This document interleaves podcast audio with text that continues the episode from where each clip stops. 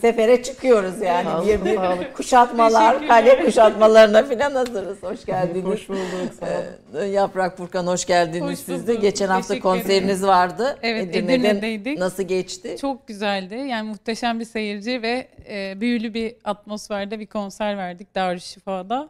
Bu eski medreselerin içinde veriyorsunuz değil evet, mi konserleri? Evet, yani eski özellikle eski yapılar ve e, Darüşşifa zaten musikiyle tedavinin uygulandığı bir, bir yer. yer. Evet. Orada hani müzik yapmak bizim için çok güzel, unutulmazdı gerçekten. İyi, Peki dinleriz biz de kayıtlarını. İnşallah. Ne dinledik şimdi? E, bir Muğla türküsü, biz Zeybek aslında. E, Müzeyyen Senar Müzeyyen sesinden dinlemeye genelde alışkındır dinleyicilerimiz. Onu seslendirmeye çalıştık. Evet çok da güzel dedi. seslendirdin. Teşekkür Teşekkür, ederim. ediyorum Kızının hocam. adı da galiba bu türküden mi? Evet, evet, evet. Aa, Feraye evet Feraye de kızın, kızının adı da Müzeyyen Senar'ın bu, bu türküde.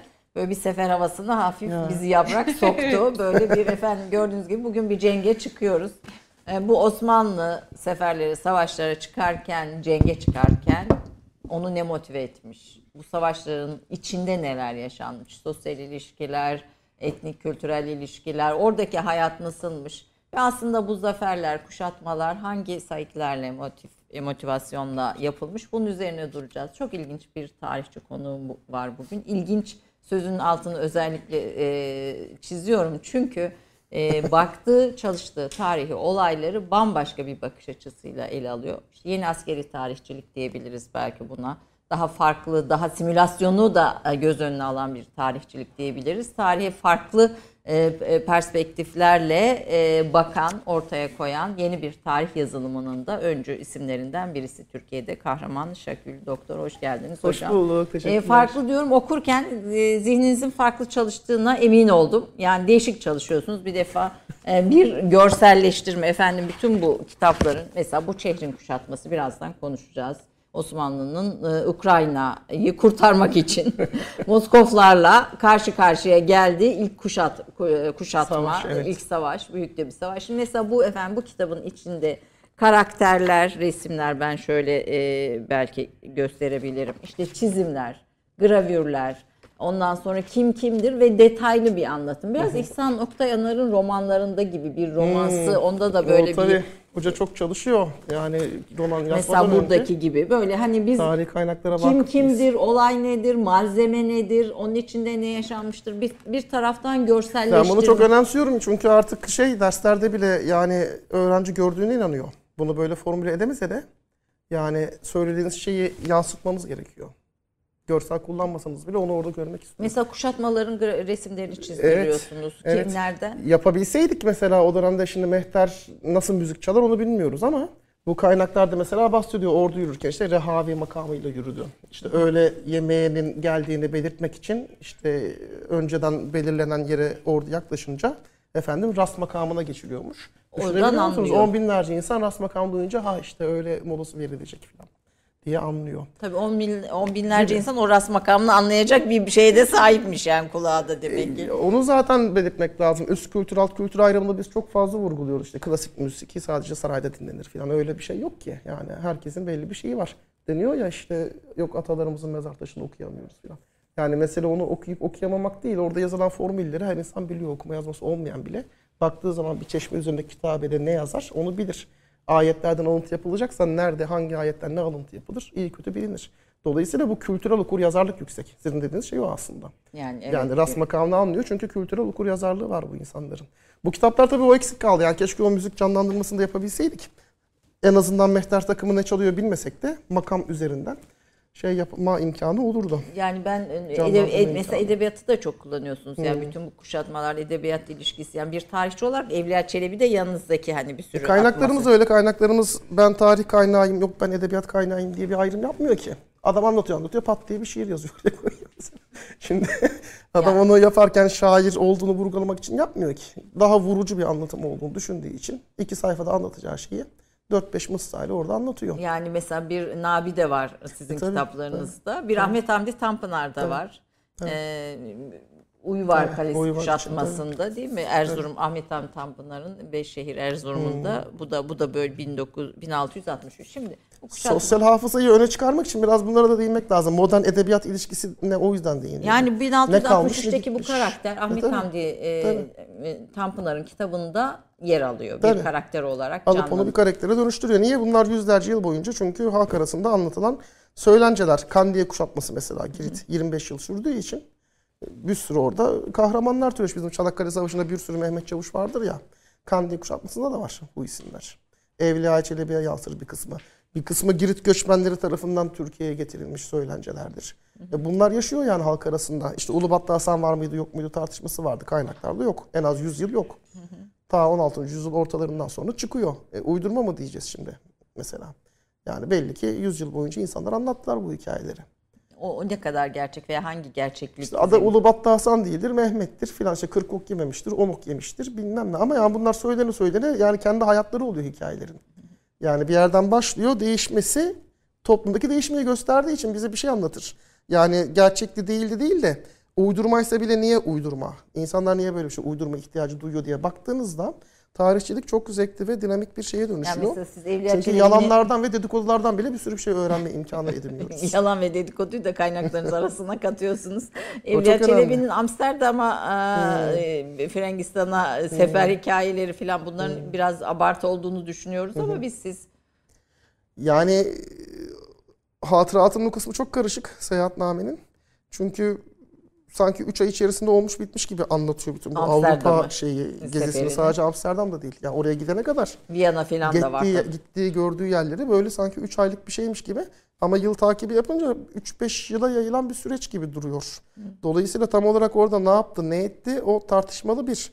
İkincisi 1683'ü bilmediği varsayılır idi. 82'de öldüğü varsayılırdı.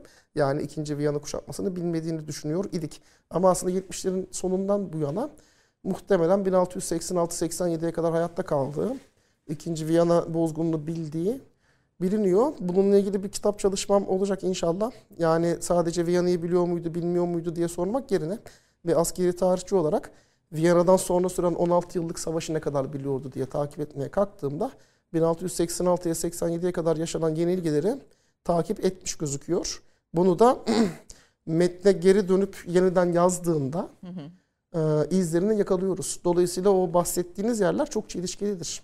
Çünkü Uyvar Seferi esnasında Almanlarla savaştı. 1663. E tabi şimdi geri dönüp 1663'ü yeniden yazmış öyle gözüküyor. Üst üste bilen hikayeler var. Yeni versiyonu yazmış, eski versiyonu silmeyi unutmuş. Ya da bir şekilde kalmış. Niye kalmış belli değil. E bunu böyle bakınca katmanlı bir eser. Yani bir kısmını belki 1663'te yazdı. Ama belli ki Viyana hezimetinden sonra geri dönüp o hikayeleri yeni baştan anlatayım dediği zaman mesela iki sayfa önce çok övdüğü bir paşayı sonra yerin dibine sokuyor. Ama övdüğü yeri silmemiş. Bu bize güzel işte doneler veriyor, ipuçları veriyor. Niye diye bakıyorsunuz. Çünkü işte o yaşanan 16 yıllık hezimetler serisinde o adamın sorumluluğu bulabiliyor mesela. Gibi gibi şeyler böyle bakılmadı. Yani Evliya Çelebi'ye pek çok açıdan bakıldı. Ama askeri tarih açısından biraz eksik kalmış gözüküyor. Ben bunu niye dedim? Edebiyat ilişkisinden bahsediyorduk Evet biraz hayır bir ben de tabii sizi dinlerken e, izleyicilerle şöyle bir şey de gözlemliyoruz. Sizin zihninizde bir kafa. Yeni askeri tarihçilik dediğimiz şey aslında tüm kaynaklara Evet. nasıl bakıyor Evet. kısmına dair bize Evet. de bir şey anlatıyorsunuz aslında Evet. bir vaka. Eskiden evet harp tarihi gibi düşünülürdü. Yeni askeri tarihçilik artık daha ziyade bu savaşların e, genel tarihe etkisini ona yoğunlaşan bir şeye dönüştü. Mesela dünya savaşları sayesinde teknolojinin ilerlemesi. bir yandan çok kötü bir şey dünya savaşları. Diğer yandan da ancak savaş olursa devletler teknolojiye müthiş yatırım yaptıkları için yani bu telsizlerin ortaya çıkışı bilmem neye varıncaya kadar ilk bilgisayarlar, radarlar, Bütün bunlar- istihbarat İşte bugün barış zamanı zor bunların Her şey savaşlarla Tabii. zaten çıkıyor. Mesela bu tip şeylere de bakar askeri tarih ama folklorik öğelere de bakar bahsettiğimiz gibi. Dolayısıyla yani insanlar niye savaş öğrensin dediğimiz zaman işte bir nedeni istatistiklere baktığınızda devletler çok savaşıyor geçmişte yani. 10 yılda bir savaşıyorlar ortalama. Avrupa'da da öyle. Bazen Osmanlıların çok savaştı, Avrupalıların o kadar savaşmadığı varsayılır ama istatistikler öyle demiyor. 10 yılda bir savaşıyorlar. E, bir de şu vardı. Yani eskiden... Osmanlı ve Avrupa savaşçılığı kıyasladığımızda Yanlış bir şey yani belli milletleri savaşkan ilan etmek, belli diğer milletleri daha barışçıl ilan etmek çok aşırı bir genelleme olduğu için aslında fazla bir şey anlatmıyor. Eski usul tarihçilikte o vardır işte Hititler savaşkan bir milletti filan. İşte Anadolu'ya geldiler, fethettiler gibi. Pek artık öyle bakmıyoruz. Ya da Türkler her şeyi at sırtında yapardı filan diye anlatırlar ya ders kitaplarında. Çok bir anlam ifade etmiyor bu tip şeyler. Hayatında elinde kılıç almamış Türk de var bu eserlerde görüyorsunuz. Katiplerin düştüğü zavallı durumları anlatıyorlar. Yani bizim elimiz divit tutar, şey tutmaz, kılıç tutmaz diye. Niye? Çünkü Kara Mustafa Paşa bozgunculuk yapmakla suçlamış katipleri. Kuşatma uzayınca. Viy- Viyana kuşatması. geri dönelim diye şey şehrin kuşatması, Bozkır'ın ortası. Her türlü tehlikeye açık. Bir ayı geçmiş kuşatma. E, ordugahta insanlar hadi geri dönelim deyince biraz katipleri kesilmiş bunun faturası. Siz dedikodu çıkartıyorsunuz diye. Ve tabii sert bir adam Kara Mustafa Paşa. Katipleri e, siperlere sokuyor. Hayatlarında ilk defa.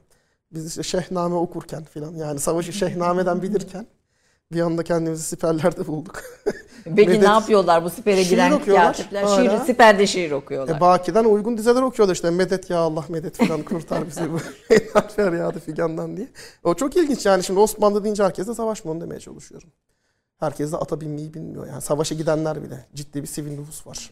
Peki bu şehrin kuşatması neden önemli? Oradan e, aslında başlayayım. Ben böyle bir ilk bölümde sizi biraz daha tanıyayım diyeceğim ama aralarda tanıyacağız. Bu şehrin kuşatması neden e, önemli?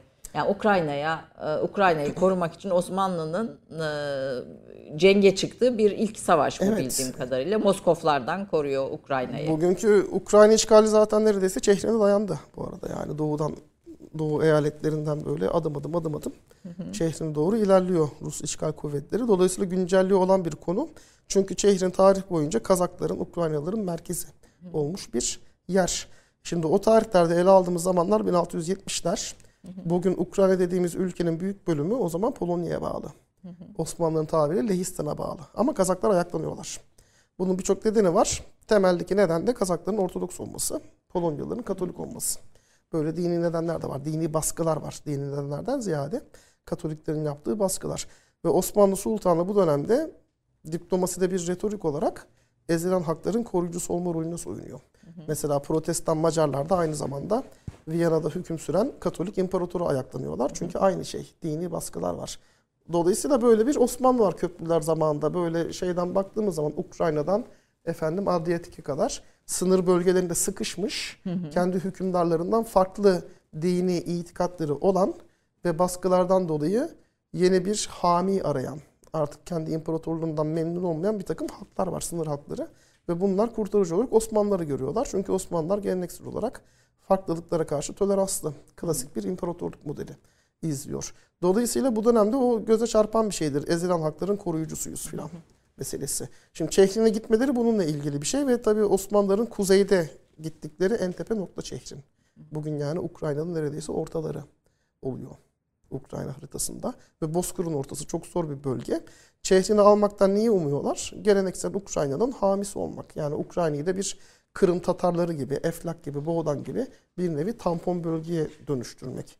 Ve dolayısıyla Çehrin gibi Kiev'e neredeyse 200 kilometre mesafede çok yani derinlerde olan bir yere gitmek tabii şey e, Moskovlarla Osmanlıları ilk defa resmen karşı karşıya getiren bir savaş oldu. 1678 ilk savaş 1678. Ruslarla Osmanlılar. 1677'de birinci Çehrin kuşatması var. Başarısız olunca 1678'de bu sefer Sadrazam ve Padişah da sefere çıkıyor. Padişah Silisya'da kalıyor. Sadrazam devam ediyor. Şimdi böyle yapısal sorunlarımız var. O yüzden bu eski hatıraları biraz anmamız gerekir. Çünkü bundan 5 yıl sonra Viyana hezimeti olunca ve Osmanlılar artık Macaristan'ı ve kuzey seyahatlerini boşaltıp geriye doğru gelince tüm bu köprüler zamandaki büyük kuşatmalar unutulmaya terk edilmiş.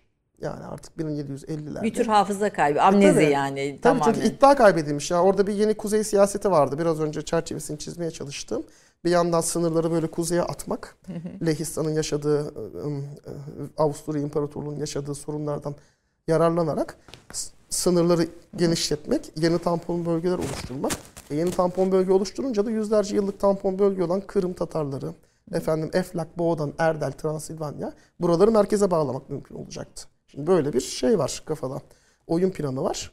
Muhtemelen başarılı olurdu. En azından Osmanlıların bağlaşıkları bu oyun planının farkındalar ve köprülerden hoşlanmıyorlar. Mesela Çehrin seferinde Tatarlar çok fazla destek vermiyor Osmanlılara. İkili oynuyorlar. Niye? Çünkü buralar geleneksel olarak Tatarların nüfuz alanı. Ve Osmanlılar burayı bu kadar böyle merkezden yönetmeye kalkarsa o zaman bize ne ihtiyaç olacak ki diye açık açık Evliya Çelebi'ye yakınmışlardır. Evliya Çelebi Çehrin'i çok uzaktan görüp inşallah fethi müyesser olur deyince kuşatmadan yıllar önce yanındaki Tatarlar bozulmuşlar. O zaman bize ne gerek var diye. Dolayısıyla bu tip şeyler, çatışmalar var. Yani Osmanlıların kafasında bir oyun planı var. İstanbul'un merkezi yönetimine serhatlara doğru yaymak, uçlara doğru yaymak gibi.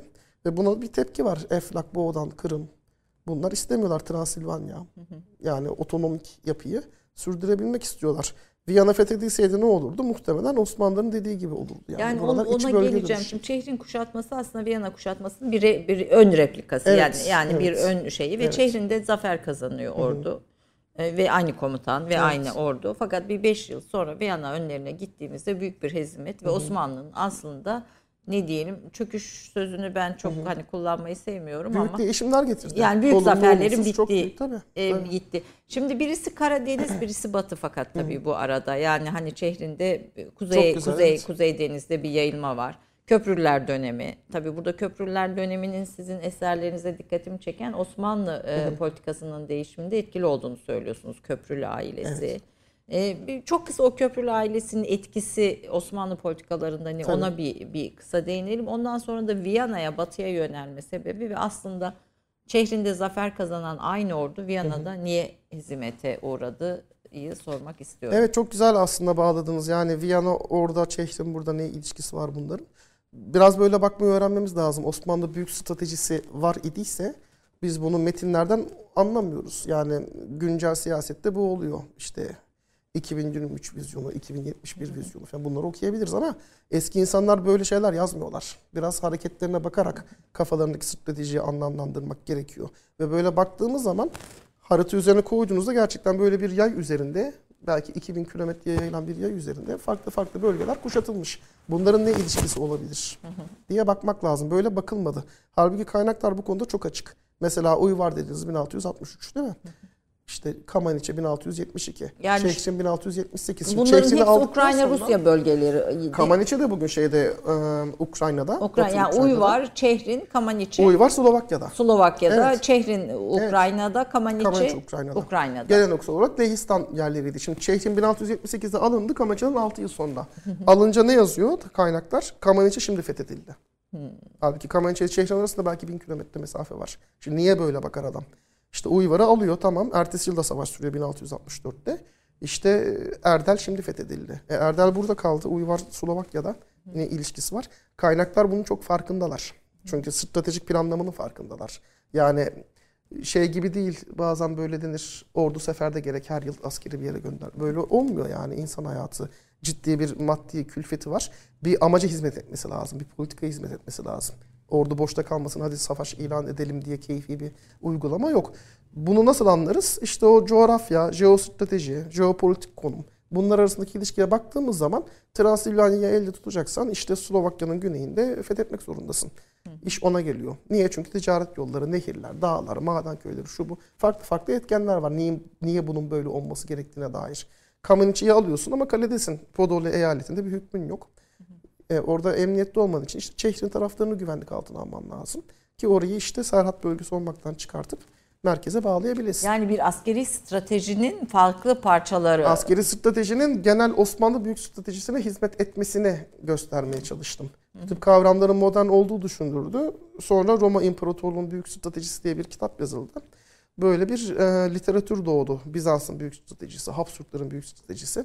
Tartışmalı çünkü dediğim gibi elimizde böyle bir strateji metni yok. yani bir 2023 vizyonu Yok. gibi bir AB strateji metni belgesi 10 yılda bir Evet. yayınlanıyor mesela. Ona baktınız işte geçen Mart'ta yayınlandı. Küresel e, kompas. Ne kompas? Şey. e, ne diyoruz? Kompasa. E, Hedefler falan gibi mi düşünüyorsun? Pusula. Pusula. Küresel pusula. İşte 2032'ye kadar AB'nin stratejisini gösteriyor. İşte göçmenlerle ilgili şu yapılacak. Efendim işte e, askeri endüstriye şu yatırım yapılacak filan diye. Siber savaşa karşı bu önlem alınacak diye bu tartışmanın işini kolaylaştırır. Şimdi eskiden böyle bir şeyler olmuyor, yazılmıyor. Dolayısıyla eyleme bakarak yazdığımızda da bazı tartışmalar karşı çıkıyor. Devletlerin büyük stratejisi olmazdı o zaman gibi. Ama bu da çok afaki kaçan bir laf. Nitekim köprüler zamanında baktığımız zaman bir yandan Osmanlı'nın genel stratejisine hizmet eden bir politika var. Kuzey Seher hattını genişletelim.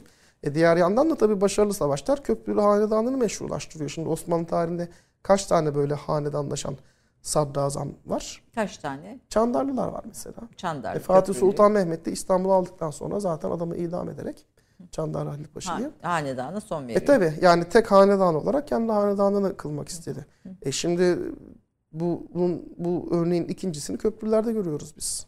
Yani Merzifonlu Kara Mustafa Paşa başarılı olsa Viyana'dan muzaffer dönse onu kim alaşağı edebilir?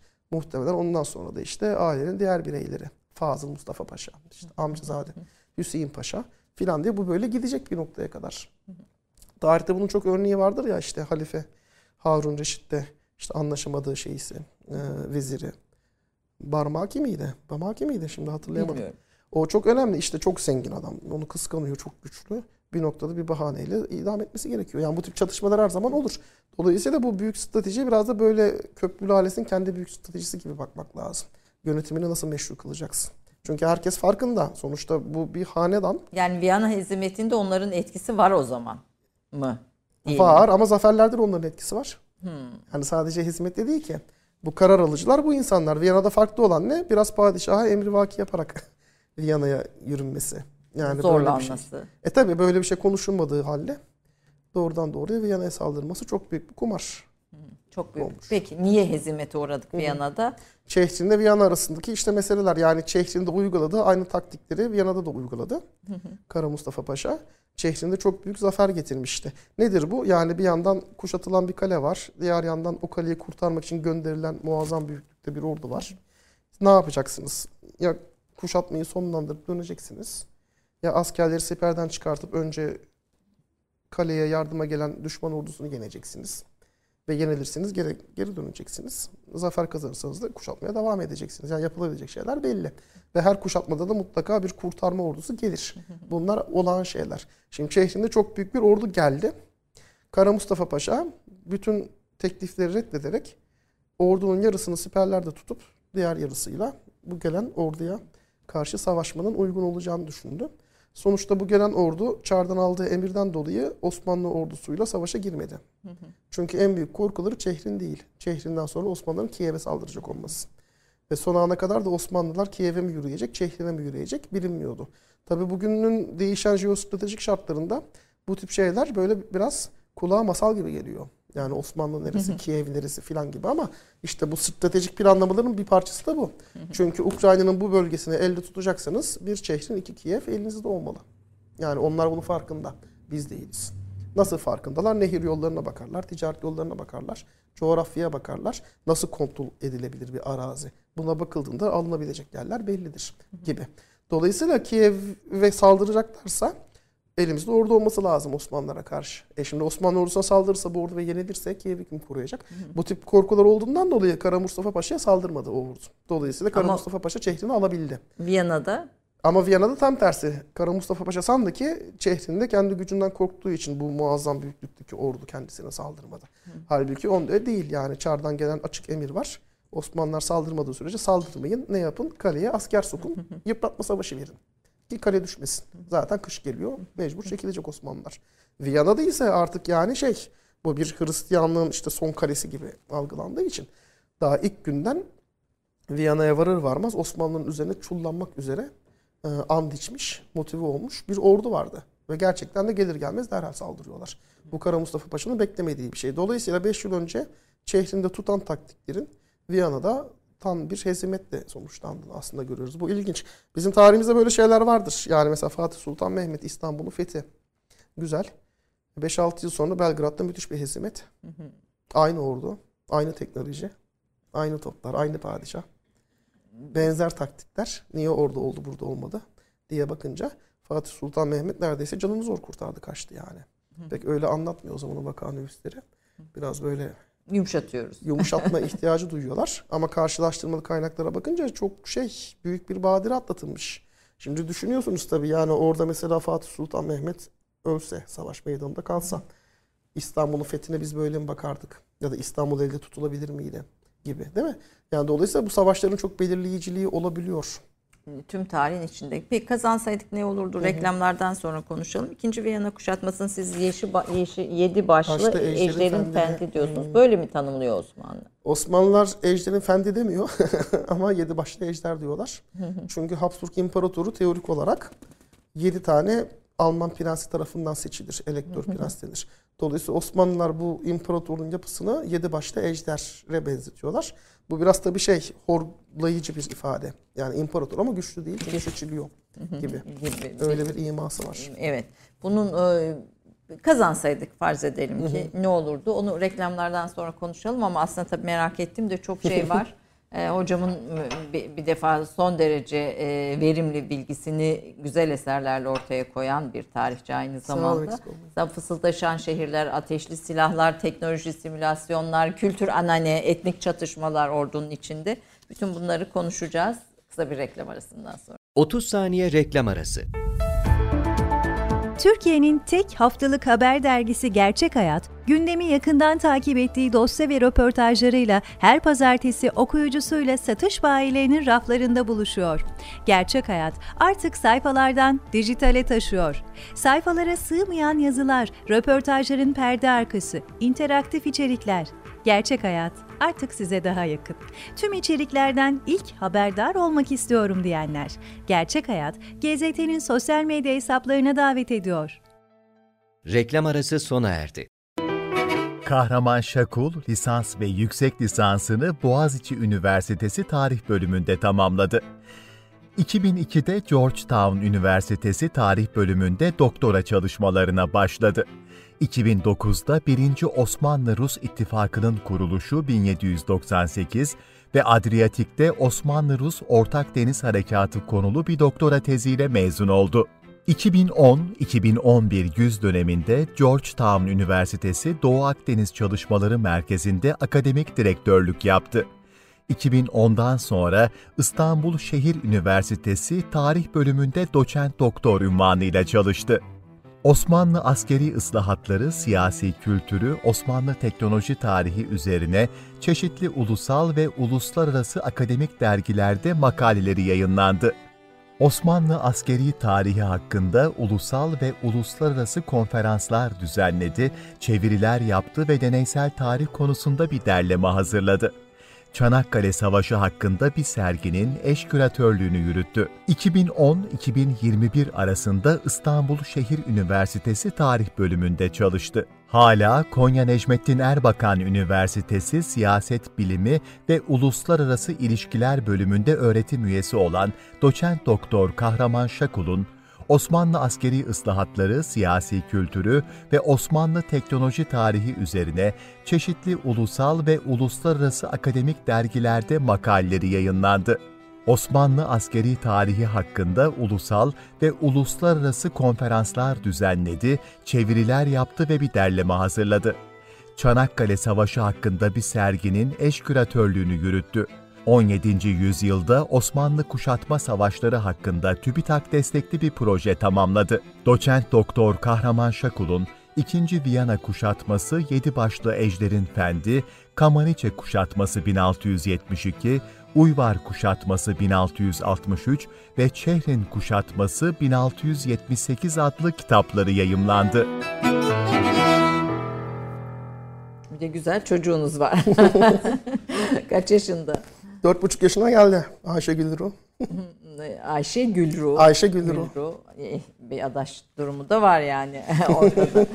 Ee, hocam e, Georgetown'a giden ilk Türk öğrencisi diyebilir miyiz size tarih? Benden önce gidenler var yani zaman içerisinde olan öğrenciler. Ya Emrah olmuş. Safa sizden sonra o da Ee, Georgetown. bizim doktora hocamız Gabor Agoşton, ünlü Macar asıllı Osmanlı askeri tarihçisi. Burada da kitap e, bu Onunla var. ilk doktora tezi yazan ilk Türk öğrenci ben oluyorum.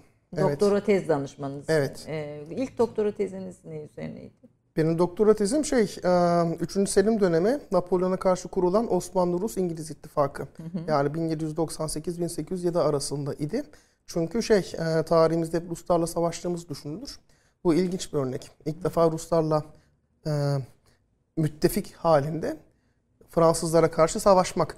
Bunun Akdeniz cephesi daha ön planda oluyor tabii Mısır işgal edildiği için. Halbuki Adriyatik cephesi de çok önemliydi. Çünkü ilk defa Osmanlılar Fransızlarla karadan komşu oldular. Fransa'nın Balkanları sarkmasından dolayı. Dolayısıyla devamlı Fransa'nın Balkanlara saldıracağı, oraya saldıracağı korkuları var 1795'ten sonra. Dolayısıyla şey yani e, Mısır işgali biraz sürpriz olsa da Osmanlılar aslında Fransa'nın Osmanlı'ya saldıracağını biliyorlar, bekliyorlar yani. Tez bununla ilgiliydi. Osmanlıların ne kadar esnek olduğunu gösteriyor. Daha 5-6 yıl öncesine kadar Ruslarla savaşırken bir anda Ruslarla birleşip Karadeniz'den gelen Rus filosuyla Osmanlı filosunun beraberce Adriyatik'e gidip Tepederen'le Ali Paşa'nın da desteğiyle beraber Adriyatik'teki İonya adalarını işgal etmiş olan Fransızlara karşı savaştığını görüyoruz. Bu ilginç bir şey. Niye ilginç? İşte Osmanlı real politikasını gösteriyor. Yani bu değişimin ve e dönüşüm tabii yani yüzlerce yıllık dost kabul edilen Fransa'ya karşı anda- yüzlerce yıldır düşman kabul edilen Ruslarla bir olup savaşabiliyor. Bu, bu önemli bir şey. Diplomaside gerçekçilik meselesi. Ve 6-7 yılda sürdü. Yani bu ittifak ilişkisi. Ruslarla ittifakı. Balta Limanı Evet. Anlaşması'na kadar Evet. giden bir süreç. Doktora tezim bununla ilgiliydi.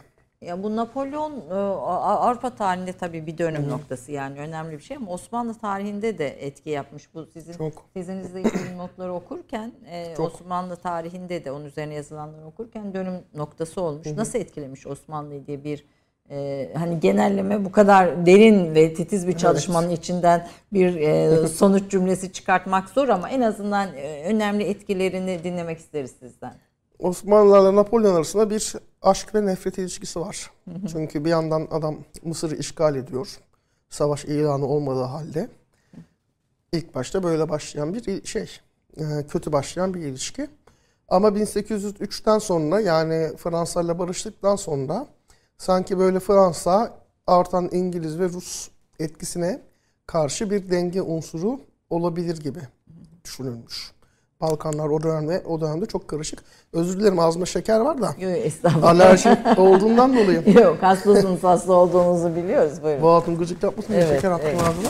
Dolayısıyla şey 1803'ten sonra böyle Napolyon'un kendini imparator ilan etmesinin Osmanlılar tarafından tanınması örneğinde gördüğümüz gibi böyle bir Fransa'yla yaklaşma politikası izlenmiş. Bu da 1805'ten sonra zaten Ruslar ve İngilizlerin Osmanlılar savaşı ilanıyla sonuçlandı. Bu da yani ilginç bir şeydir. Çünkü 3 yıl öncesine kadar müttefiktiler. Yani bu diplomaside özellikle Napolyon dönemi savaşlarında ittifakların ne kadar böyle kolay değişebildiğini görmek çok ilginç bir şey. Ve Osmanlılar için bir okul oluyor tabii. Yani Cevdet Paşa meşhurdur bu dönemleri anlatırken. Osmanlılar işte kandırıla kandırıla kandırmayı öğrendiler diye. Çünkü diplomasi o dönemde politika kelimesiyle karşılanıyor. Bugünkünden farklı. Politikanın ilmi politikiye denilen şeyin özünde devletlerin birbirini kendi çıkarları için kandırması olarak görüyorlar. Cevdet Paşa işte Osmanlıları bu dönemde devamlı müttefikleri tarafından kandırılan, kandırıla kandırıla bir noktadan sonra kandırmayı öğrenen bir devlet gibi sunuyor. Bu tamamen doğru değil ama en azından bir şeylerin değiştiğini göstermesi açısından önemli önemli bir saptama. Üçüncü Selim'in dolayısıyla Napolyon'la böyle bir aşk nefret ilişkisi var.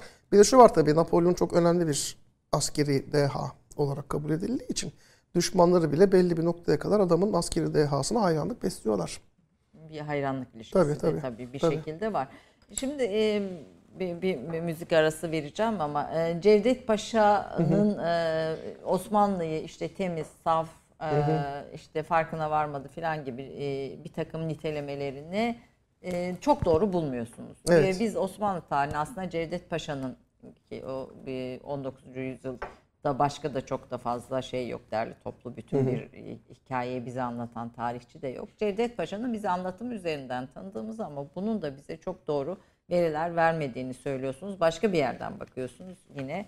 Biraz onun üzerine de konuşalım isterim. Olur. Bu yeni askeri tarihçilik nedir? Siz buna niye merak sal- saldınız? Aslında bu niye ihtiyaç duyuldu yeni askeri tarih? Biz güzel güzel işte bu cenk hikayelerini falan dinleyip gidiyorduk. Yani bunun içine bu kadar girip e, tahliller, sosyal ilişkiler, kültürel Ona meseleler filan. Bunun ön sözünde vardı öyle güzel bir alıntı vardı. Osmanlı tarihçilerin eski askeri tarihle ilgili sorunları üzerine. Evet, ondan alıntı yapabiliriz. Yani orada orada böyle bir hani ne oldu da siz böyle bir başka bir açıdan bakmaya başladınız? Onu da konuşalım istiyorum. Ee, bu Fısıldaşan Şehirler diye bir kitap var önümde. Ee, 17. yüzyılda İstanbul, Londra ve Paris arasında bilgi akışı. Evet, Jean-Paul Gab- Gabriel ondan çevirdiğimiz bir kitap. O da doktora teziydi aslında. Oxford Üniversitesi'nde yapılmış. O önemli. Yani İstanbul'da köprüler devrinde e, hangi yabancılar var Avrupa'ya bilgi uçuran?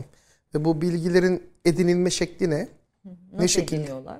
O ilginç işte yani bu bilgi akışı dediğimiz mesele.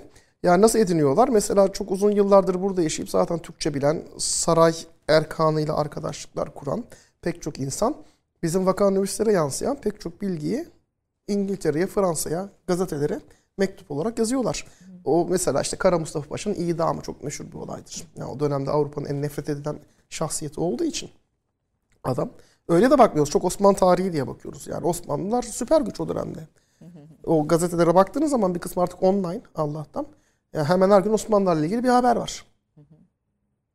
E bu haberleri kim aktarıyor? Nereden geliyor bu haberler diye baktığınızda işte Jean-Paul Gabriel bu kişileri bulmaya ve bunların ilişkiler ağını ortaya koymaya çalıştı. İlginç bir şey çıkıyor çünkü bizim kaynaklarımızda yazılan dedikodularla o tarafa giden dedikodular çok benzer. Bu da bu insanların bu dedikoduları işte burada zaten edindiklerini. Burada yaşa, yaşayan tabii, insanlar Tabii. tarafından. O dedikodularla ne yapıyorlar o önemli. Yani. Nasıl nasıl bir strateji ortaya Tabii, koyuyorlar. Şimdi e, Kara Mustafa Paşa için dediniz ki nefret ediliyordu. Bugün de öyle. Mesela bu Yeni Zelanda katliamında veya işte bu Breivik Danimarka'da e, bu işte aşırı sağın ve işte bir e, Tabii. 80'e yakın kişinin ölümüne sebep olan e, kişi katilin kendi Ya. manifestosunda filan. Yani mutlaka Viyana kuşatmasına bir Tabii. e, değini var. E, Mustafa Paşa'ya, Kara Mustafa Paşa'ya bir şey var. Yani Avrupa'da bugün bile hala Tabii. onun ruhu bir şekilde var. Yaşıyor. Ve şey yani tarih geçmiyor. Tarih bir şekilde kendini farklı sembollerle e, yineliyor, devam ettiriyor e, diye düşünüyorum. Evet. O yüzden sizin bu derinleme sentetik çalışmalarınız da bize farklı bir şekilde bir perspektif sunuyor. Ne dinleyelim? Osmanlı sefere çıkarken ne ne dinliyor? Re- rehavi makam. Rehavi makam. Şaka yapıyorum tabii. Ee, Uşak makamının da en iyi işlediği söylenen bir bestecisinin eserini sesli, seslendireceğim. Şevki Bey'e ait bir eser. Rengi ruhsarına gülgün dediler diyeceğiz. Gülgün dediler. Evet. Güzel değil mi? Hiç bö- bö- sefer şarkısı değil ama böyle bir dinlenme. Şimdi bir şey mola vermiş olalım. Mola mola verdiğinde ordunun belirli Olur. rutinleri vardır tabii. Böyle şeyleri de dinliyorlar onu da konuşalım. Tabii böyle Sadece kaba müzik dedikleri mehter dinlemiyorlar. Akşam çadırları çekildiklerinde işte böyle şeyler. ilmi toplantılar. Bir sürü insan var. Çevirmenler, ulema. Kaç gün kalıyorlar o se- seferde? Sırf sefer değil ki sefere gidiş 81 gün zaten. Nasıl Seks- eğlenecek bu adamlar? 81 gün dediğimiz şey nereden baksak 4 ay. E yani ne yapacak bu adamlar? Yani bir kısmı sıkıntıdan çeviriye başlıyor Arapçadan. Bu da var. Sadrazam diyor ki sen iyi biliyorsun şunu çevir filan. Çevirdikçe gel oku. E bir kısmı şiir yazıyor. Geldikleri yerin güzelliğini vurgulamak için. E her akşam da ilmi sohbetler. Bu sadece işte Kur'an'ın belli ayetlerinin yorumlanması değil ki. Müzisyen grubu da var orada. Yani insanlar çalıyor söylüyor. Tamam biz de böyle bir şey sohbetin parçasıyız bugün diye düşünüyoruz. Buyurun efendim.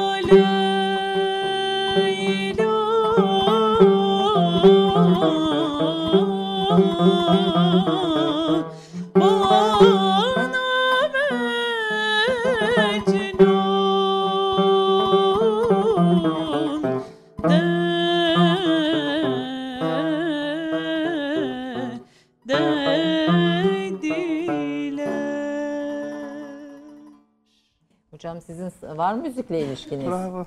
Yani benim aile şey müzisyen. O Dolayısıyla hem abim hem ben böyle amatör olarak müzikle ilgilendik tabii.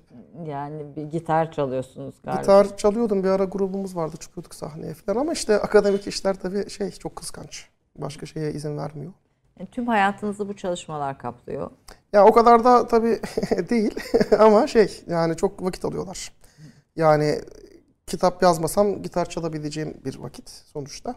Kitap yazmaya gittiği için hesaplamıştım kaç saat harcadım diye de sonra moralim bozuldu bıraktım E, hesaplamayı. ne kadar bir yana kitabını yazarken. Mesela şu bu şöyle bir Bunun en büyük avantajı salgına denk gelmesi. Yani eve tıkıldığımız için onu öyle değerlendirdim. Muhtemelen salgın olmasaydı ben bunu 9 ayda yazamazdım ama tabii evveliyatı var. Yani bu bir TÜBİTAK projesinin parçasıydı. Köprüler devri Osmanlı kuşatma savaşlarının görselleştirilmesi konulu bir TÜBİTAK şeyiydi, projesiydi. Dolayısıyla işte asistanlar var, grafikerler var filan yani bir altyapısı var.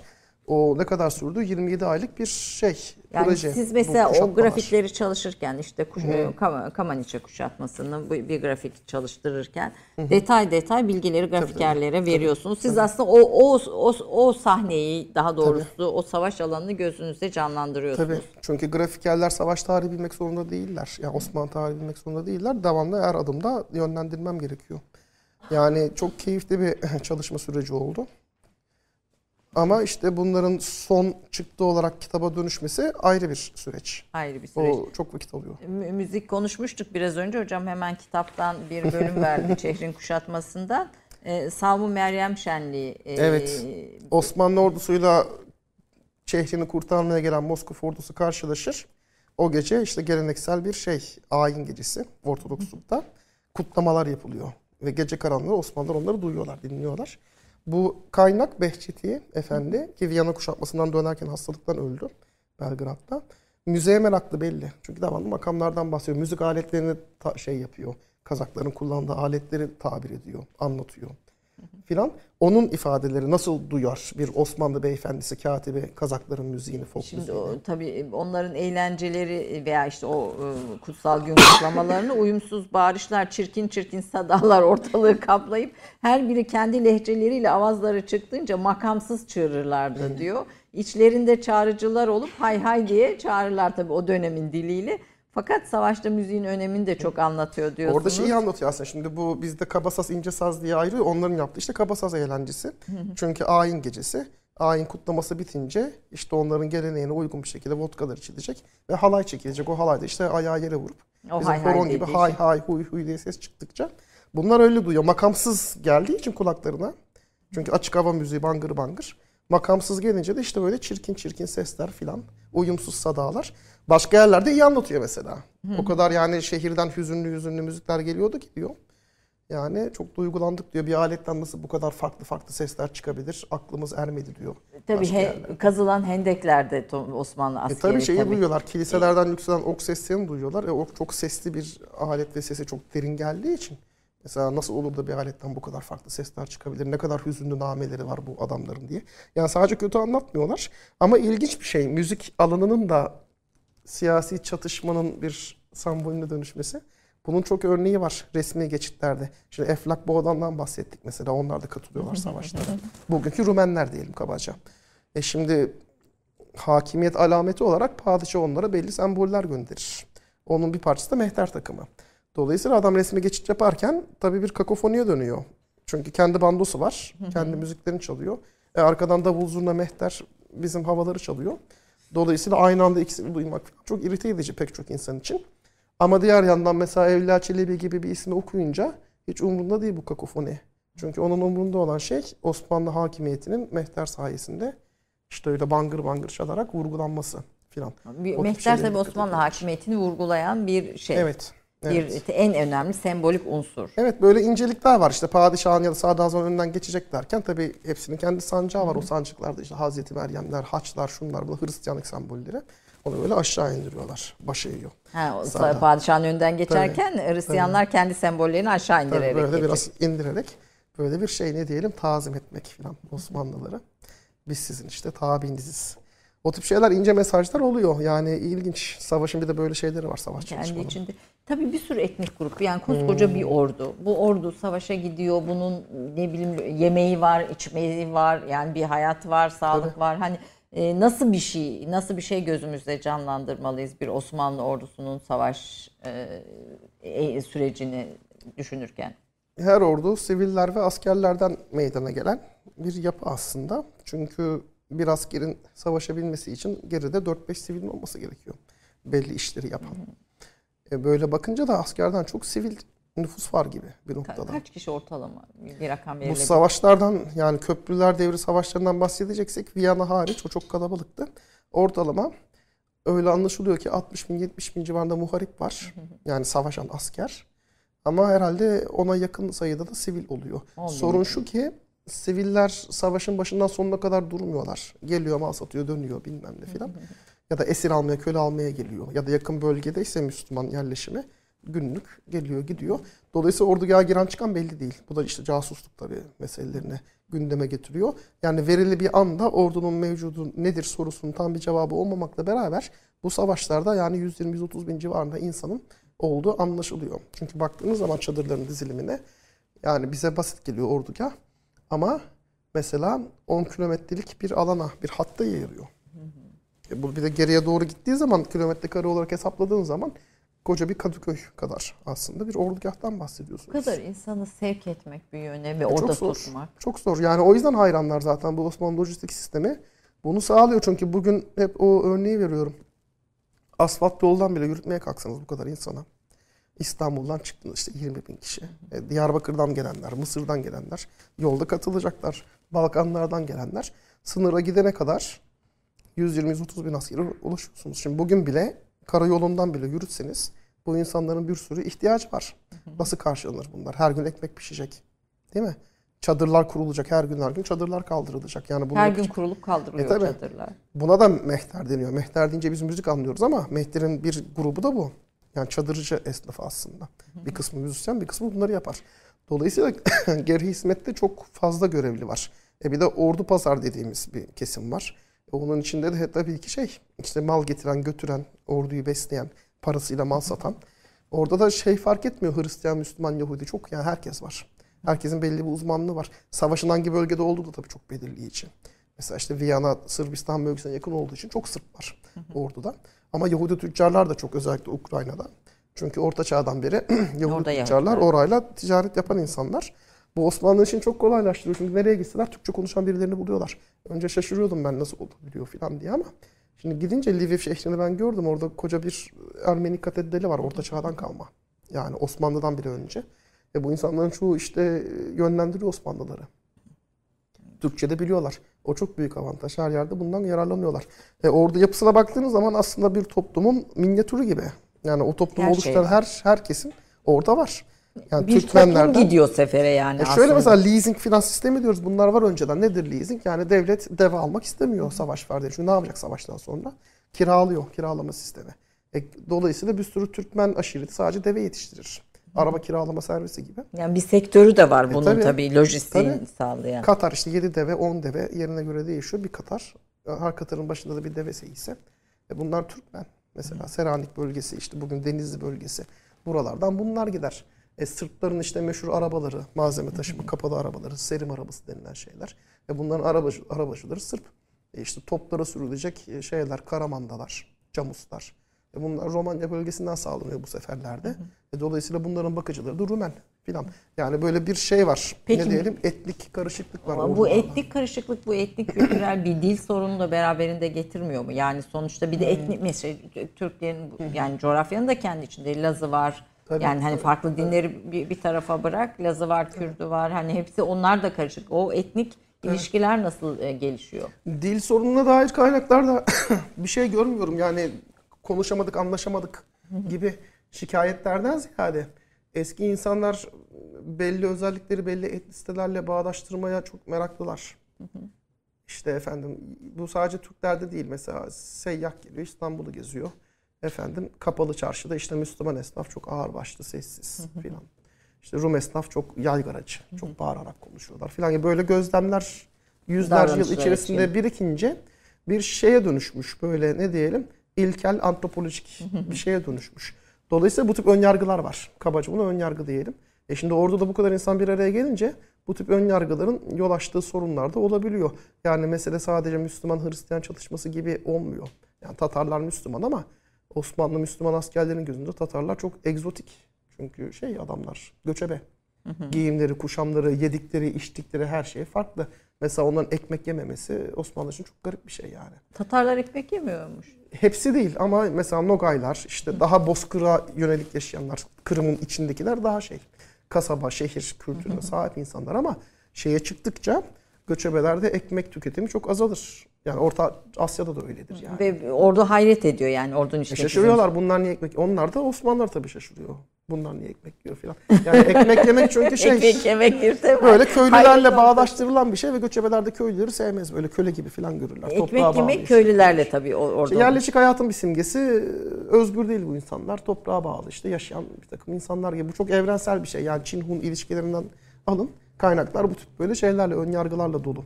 Dolayısıyla böyle bir Tatar yağması vardır meşhur. Tatar ordusu Osmanlı ordusuna katılınca onların şerefine işte böyle 100 metre boyunda açık sofralar hazırlanır. Binlerce çanaklar.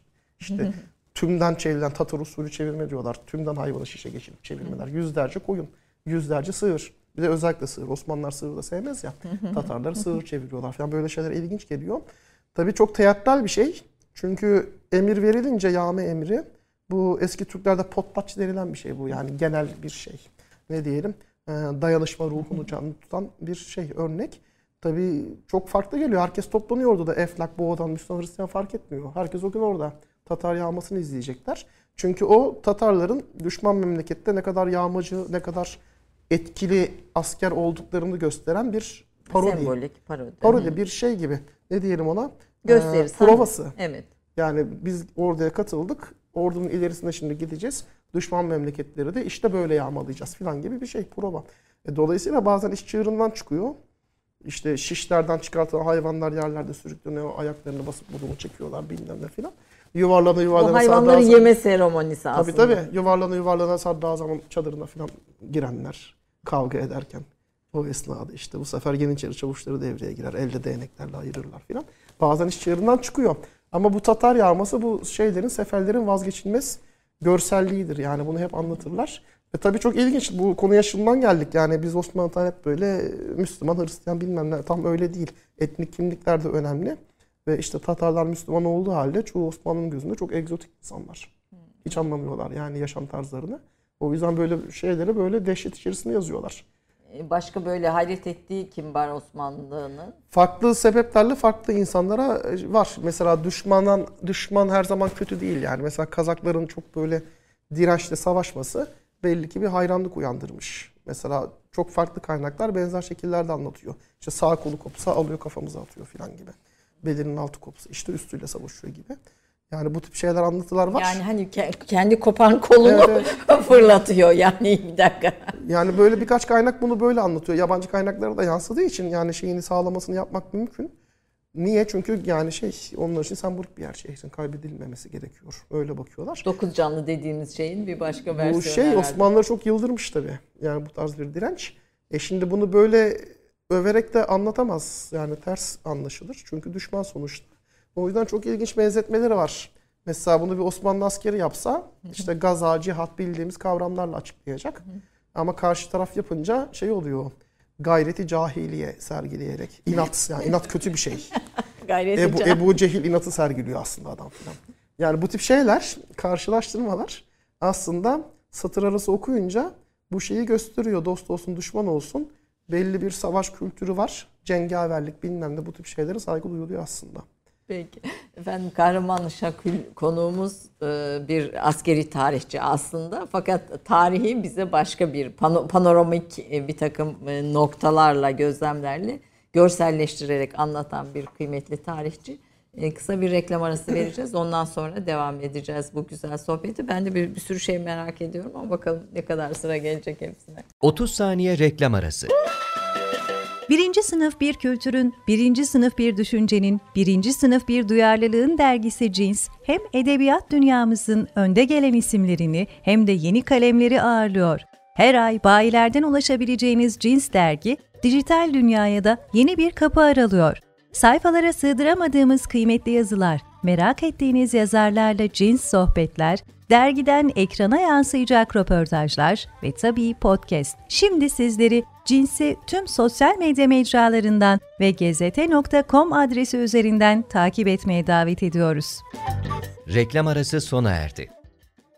Efendim Türk kahvesinde askeri tarihçi aslında savaş tarihçisi ama bunu yaparken de edebiyattan kültüre, müziğe, yemeğe her şey bir arada o koşulları değerlendiren ve bugün aktaran bir tarihçi konum var. Çok kıymetli Türkiye'nin kıymetli tarihçilerinden birisi doçent doktor Kahraman Şakul. İsminiz de çalıştığınız sahaya uygun Değil mi? Kahraman ve Şakul değil mi? Böyle bir, bir e, sahaya uygun. Sizi tarihin bu safhasına sevk eden, sevk eden e, sebepler neler oldu hocam? yani Askeri niye ne tarih. bileyim daha şey değildi, daha farklı bir saha değildi askeri tarihçilik üzerine yoğunlaştınız. Bunu uzun süre sorgulamadım. Ben de sonradan düşündüğümde fark ettim ki böyle ortaokuldayken işte İlyada Destanı falan.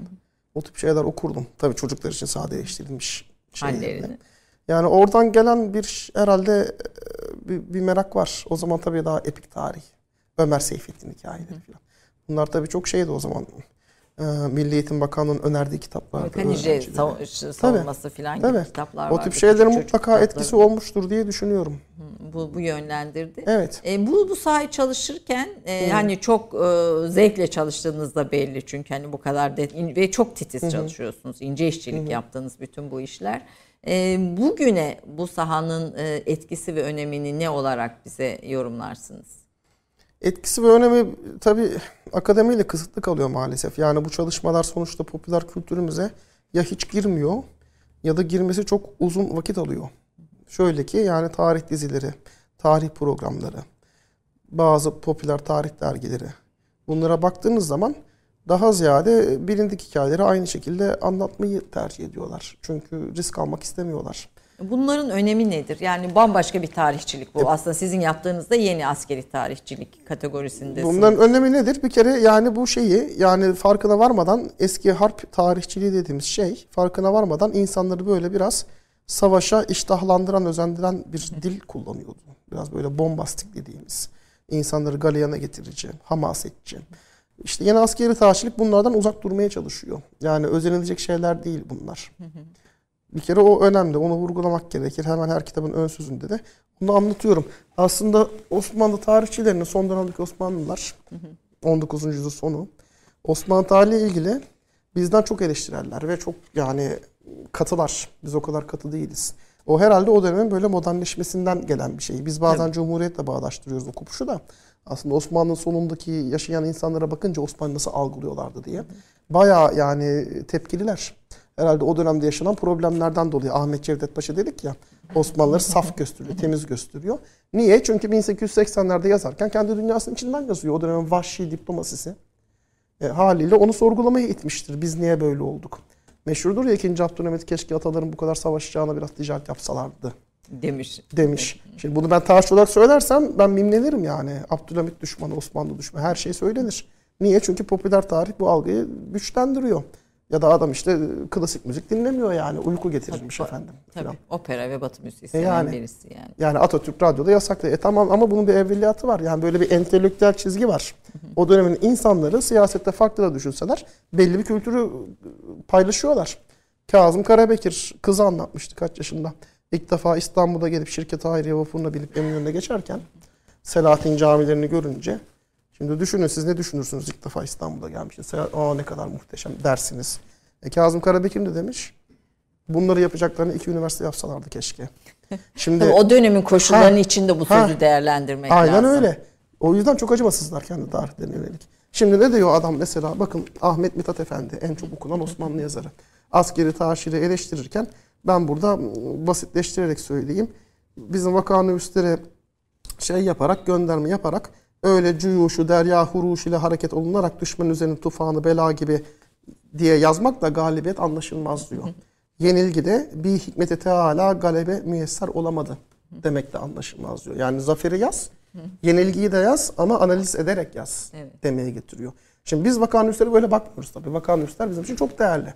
Sonuçta vakanüslere bakarak yazıyoruz. Ama bakın o dönemin insanı kendi tarihçiliğine nasıl bakıyor? Şimdi algılar değişiyor. Bunu böyle bugüne bağlamak gerekir. Biz bugün nasıl bir Osmanlı askeri tarihi yazmalıyız? Bu soruyu böyle anlıyorum ben. Günümüze nasıl yansımalı? Bir kere bu hamasetçi dünyaya meydan okuyan işte. Tufan olup esen Evet yani yemeden üzerinde. içmeden İslam'ın cenge- cengaver gücü olarak yansıtmak yanlış bir şey. Çünkü tarihte Müslümanlarla da savaşıyor.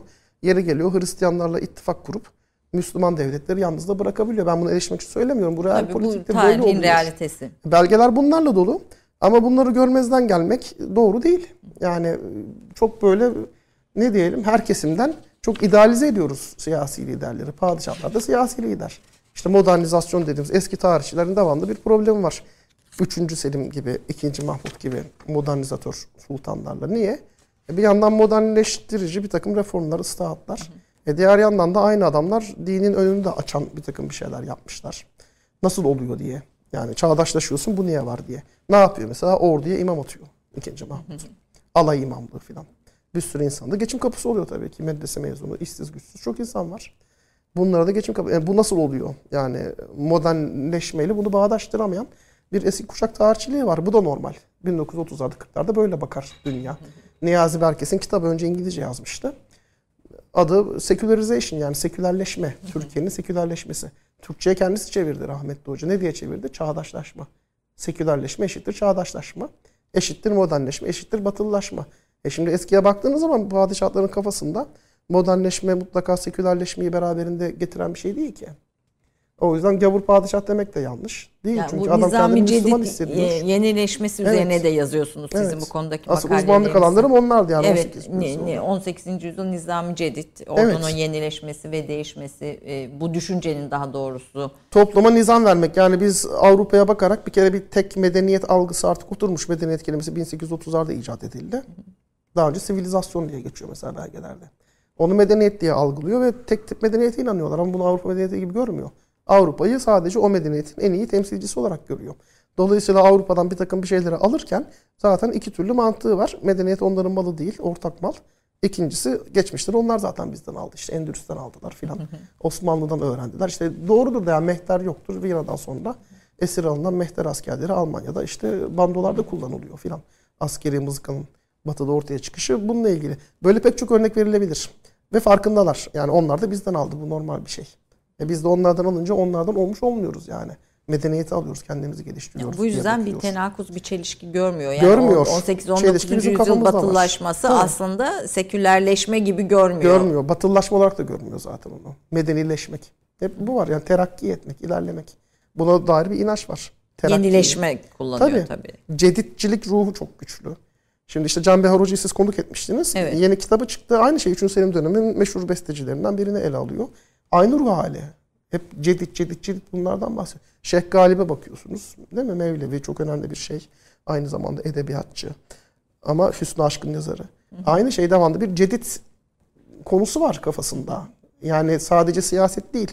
Topluma böyle genel rengini veren bir şey var. Toplumsal ruh hali var diyelim. Almanların böyle Zeitgeist dediği dönemin ruhu.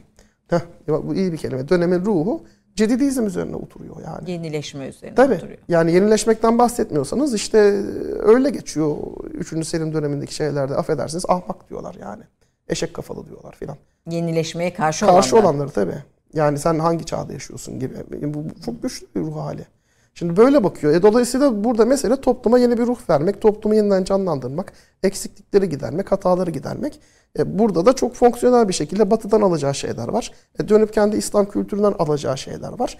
Dolayısıyla bir yandan böyle çok aşırı gelenekçi bir yönleri var.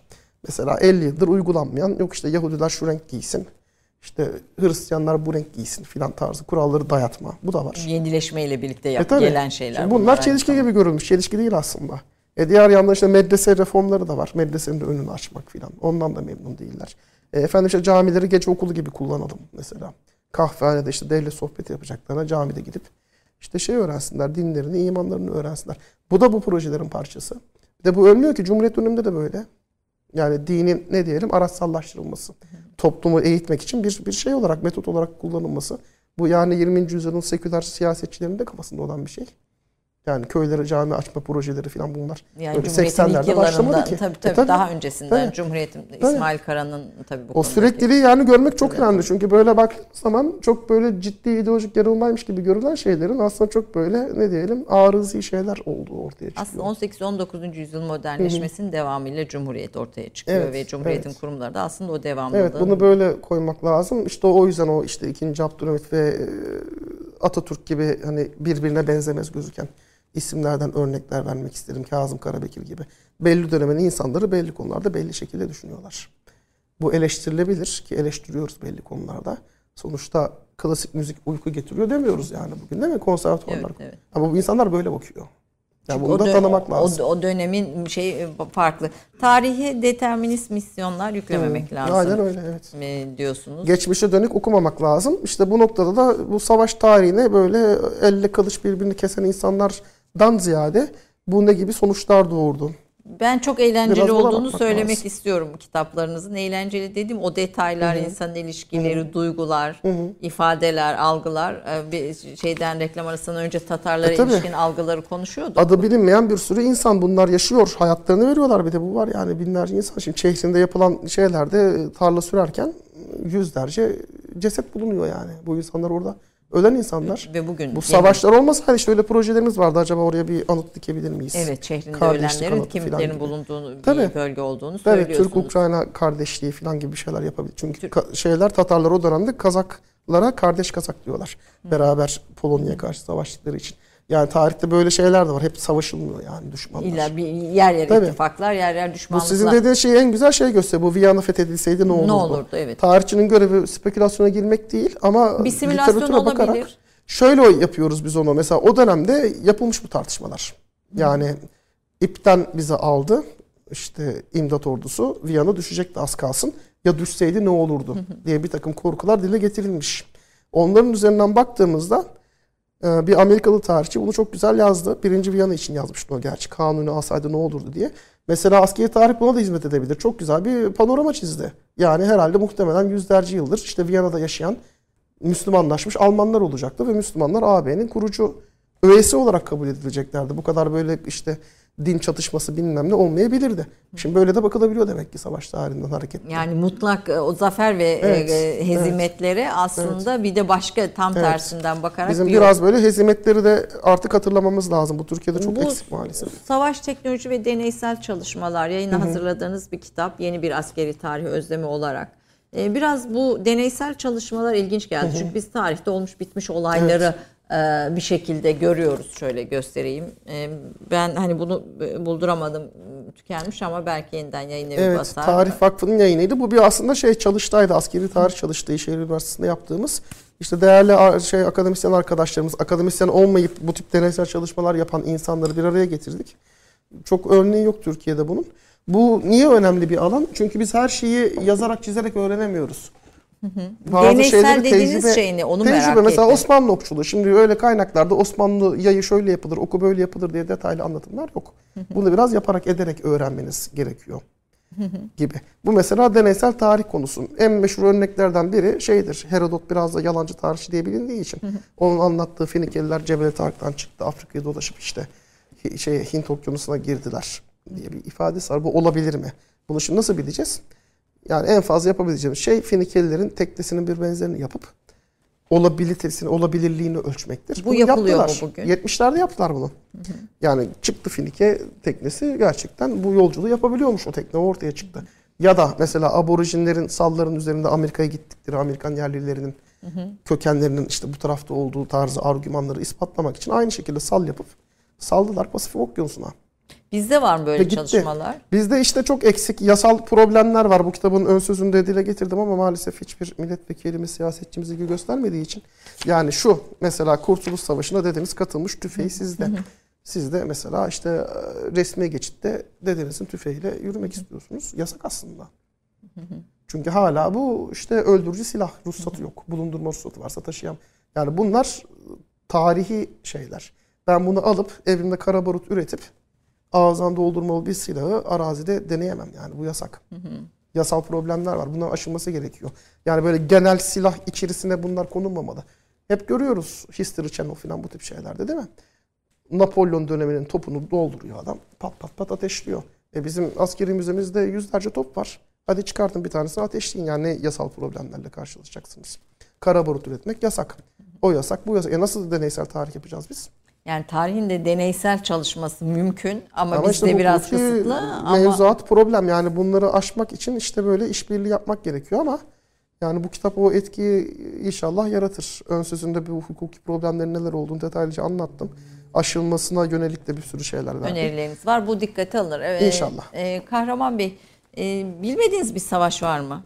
Ne demek o? Yani hani mesela konuşuyoruz işte siz de farkındasınız değil mi? Lidyalılar, işte Fenikeliler, bütün savaş e, önemli Yok canım, muharebeleri biliyorsunuz bildiğim kadar yani gördüğüm kadarıyla. Literatüre yansıdığı kadar. Şimdi Batı merkezci olduğu için tabii her alanda olduğu gibi askeri tarihte daha çok işte Roma tarihi bilmem ne Akdeniz coğrafya bunları biliyoruz. E, Türk olduğumuz için tabii Orta Asya geçmişi, Hun, Çin savaşları bunları da biliyoruz ama mesela Afrika'da çok güçlü devletler var Hindistan'da. Ha, onu, bir o kısımlarda Onları çok bilemiyoruz çünkü çok fazla yazıya geçmiyor ama bu her zaman bir sağlama yani Orta. Asya, Orta Doğu ve Evet. Avrupa tarihinin savaşlarını Evet. İyi- çok iyi biliyorsunuz. Çok iyi biliyorum diyemem ama bir kulak dolgunluğumuz oluyor tabii. İlla kendi dönemimiz değil. Karşılaşma yapmak zorundayız çünkü. Dedim ya işte Fatih Belgrad'da da savaştı. İstanbul'da da Evet. savaştı. E, Çehrin var, Viyana var falan. Yani bu tip karşılaşma yapmak için biraz bilmemiz lazım. Evet. Efendim mukayeseli tarih bir Evet. savaşta neler yapılıyor. Bizde tabii bu vesileyle işte bir mesela vire e, kalenin teslim edilmesi kaleyi vire etmek demekmiş. İşte mesela ateş e, ile ilgili deyimler üzerine sizin. Yeme içme alışkanlıklarına varıncaya kadar o kadar farklı farklı şeyler öğreniyoruz ki bu kaynaklardan. Yani savaş diye okumayıp biraz onun ötesine geçerseniz giyime kuşama dair. Mesela e, savaş uzuyor, üniformalar zaten bildiğimiz anlamda yok, yıpranmış. Ne yapacaklar? İşte e, ölen askerlerden aldıkları şeyler ama o zaman giysi insanın dini kimliğini de Yansıttı. Altı şey. kaval üstü şişhane oradan E geliyor. İşte ne yapıyor mesela? Şapkanın siperlerini kesiyor. Fes gibi giyiyor falan. Böylece Müslüman olduğu ortaya çıkacak gibi falan. Bu tip şeyler mesela kaynaklarda çok Altı geçmiş. kaval üstü şişhane deyimi sanırım biraz. O biz tip şeylerden, tüfeklerden geliyor askeri müzelerde çok gözükür. Kaval dediğimiz düz, düz namlu, içi boş, yuvarlak. Şeşhane dediğimiz e, yevle yani avlarda kullanılan, keskin nişancının kullandığı, nişan almayı mümkün kılan silahlar. Onlar şeşhane böyle altıgen, dörtgen gibi durur. Bu nedir? Yani namlunun dışı dörtgenken sonra borulaşıyor, düzleşiyor. Ona altı kaval üstü şeşhane denmiş. Teknik bir tabir. Uyumsuz duruyor ya. Yani namlunun şekli değişmiş. O yüzden böyle altı farklı üstü farklı giyinen insanlar da böyle zamanla altı kaval üstü şeşhane. Bir de bu var. Mesela divan edebiyatı, ok, yay bilmem ne askeri şeyde jargon da geçen pek çok terim bizim işte divan edebiyatına girmiş. Ve Gündelik hayata girmiş. Günlük hayatımızda Tabii. da önemli bir e, se- mesela sepet örme gibi işte paşa Erkek işi bu. kurma, Erkek yapar saçma. böyle bir şey yani şimdi. E, mesela top açma, e, top çekme, e, çadırlı ordugah kurma, sıçan yolu kazma gibi. Şimdi düşünebiliyor musunuz? On binlerce insan donanmada çorap örüyor. Kışın giyecekler çünkü. Kışın Tulon'da kışlayacak Hayrettin Paşa. Donmamaları lazım. Erkek işi yani değil bu aslında normalde. Biz öyle bakıyoruz. Ama ama müthiş bir başka bir O şey. Efendim e, savaşların e, yaprağı vakit kalmadı mı? Yönetmenimizden rica edelim. İnşallah vaktinizi çalmamışımdır. Çok özür dilerim. Ee, peki Sizi yaprak bir dahaki sefere. Bir dahaki sefere diyelim. Hocam çok çok teşekkür Ben ediyorum. teşekkür ederim. Böyle hani bir yaptığınız çalışmaların içeriğini ve arka planını biraz göstermeye gayret ettim ama aslında bütün bunları bilmek, kendimizi anlamak noktasında da çok önemli. Çünkü bu ön yargılar, birbirimiz hakkındaki bir sürü kanaatler de bu savaşlarda e, ortaya çıkmış e, gibi görünüyor yani Avrupalıların bizim bizim Evet. Avrupalıların Karşılıklı öğrenme süreci çok güçlüydü doğru. yani bir, bir, bir çatışma sadece silahlı çatışma değil, kültür çatışması, yaşam çatışması ve her şey olarak ortaya çıkmış. Yeni bir çalışma var mı? Yani Kandil kuşatmasını yazmam lazım. Evliya Çelebi üzerine işte bahsettiğim kitap var. Bir de Gabor Hoca'nın iki kitabını çevirmem gerekiyor. Bakalım. Gündemimiz yoğun. Ben sizden tekrar özür dilerim. Program formatını bilmediğim için sizin zamanınızı çalmış oldum. Ee, Hazırlanıyorsunuz çünkü sonuçta canlı yayın için. Peki ben aslında ben süreyi iyi ayarlayamadım diyelim Ee, bu, bu süreçte. Ee, hocam çok çok teşekkür, teşekkür ediyorum. ederim, sağ olun. Bu eserlerin, bu çalışmaların çok kıymetli olduğunu altını tekrar çizmek istiyorum ve sizin peşinizde giden bir öğrenci, bir yeni nesil tarihçilerin ortaya çıkmasına da vesile oluyorsunuz. İnşallah ümidimiz o. Ee, yani ki var böyle bu sahalara da ilgi gösteren çok kişi. Efendim yeni nesil tarihçilerden yeni nesil askeri tarih ama bununla birlikte sosyokültürel tarih üzerine ince, titiz, detaylı işçilikle çalışan kıymetli bir Türk tarihçisini konuk ettim bugün. Kahraman Şakül. Siz eserlerindeki detaylara bakarsınız ama ben kendi adıma askeri tarihi bu kadar zevkle e, ortaya koyan ve okutabilen ee, bir tarihçi olması hasebiyle de kıymetinin ve yerinin altını tekrar çizmek istiyorum. Haftaya başka bir konukla görüşmek üzere. Hoşçakalın. Hocam Çok tekrar teşekkürler. teşekkürler.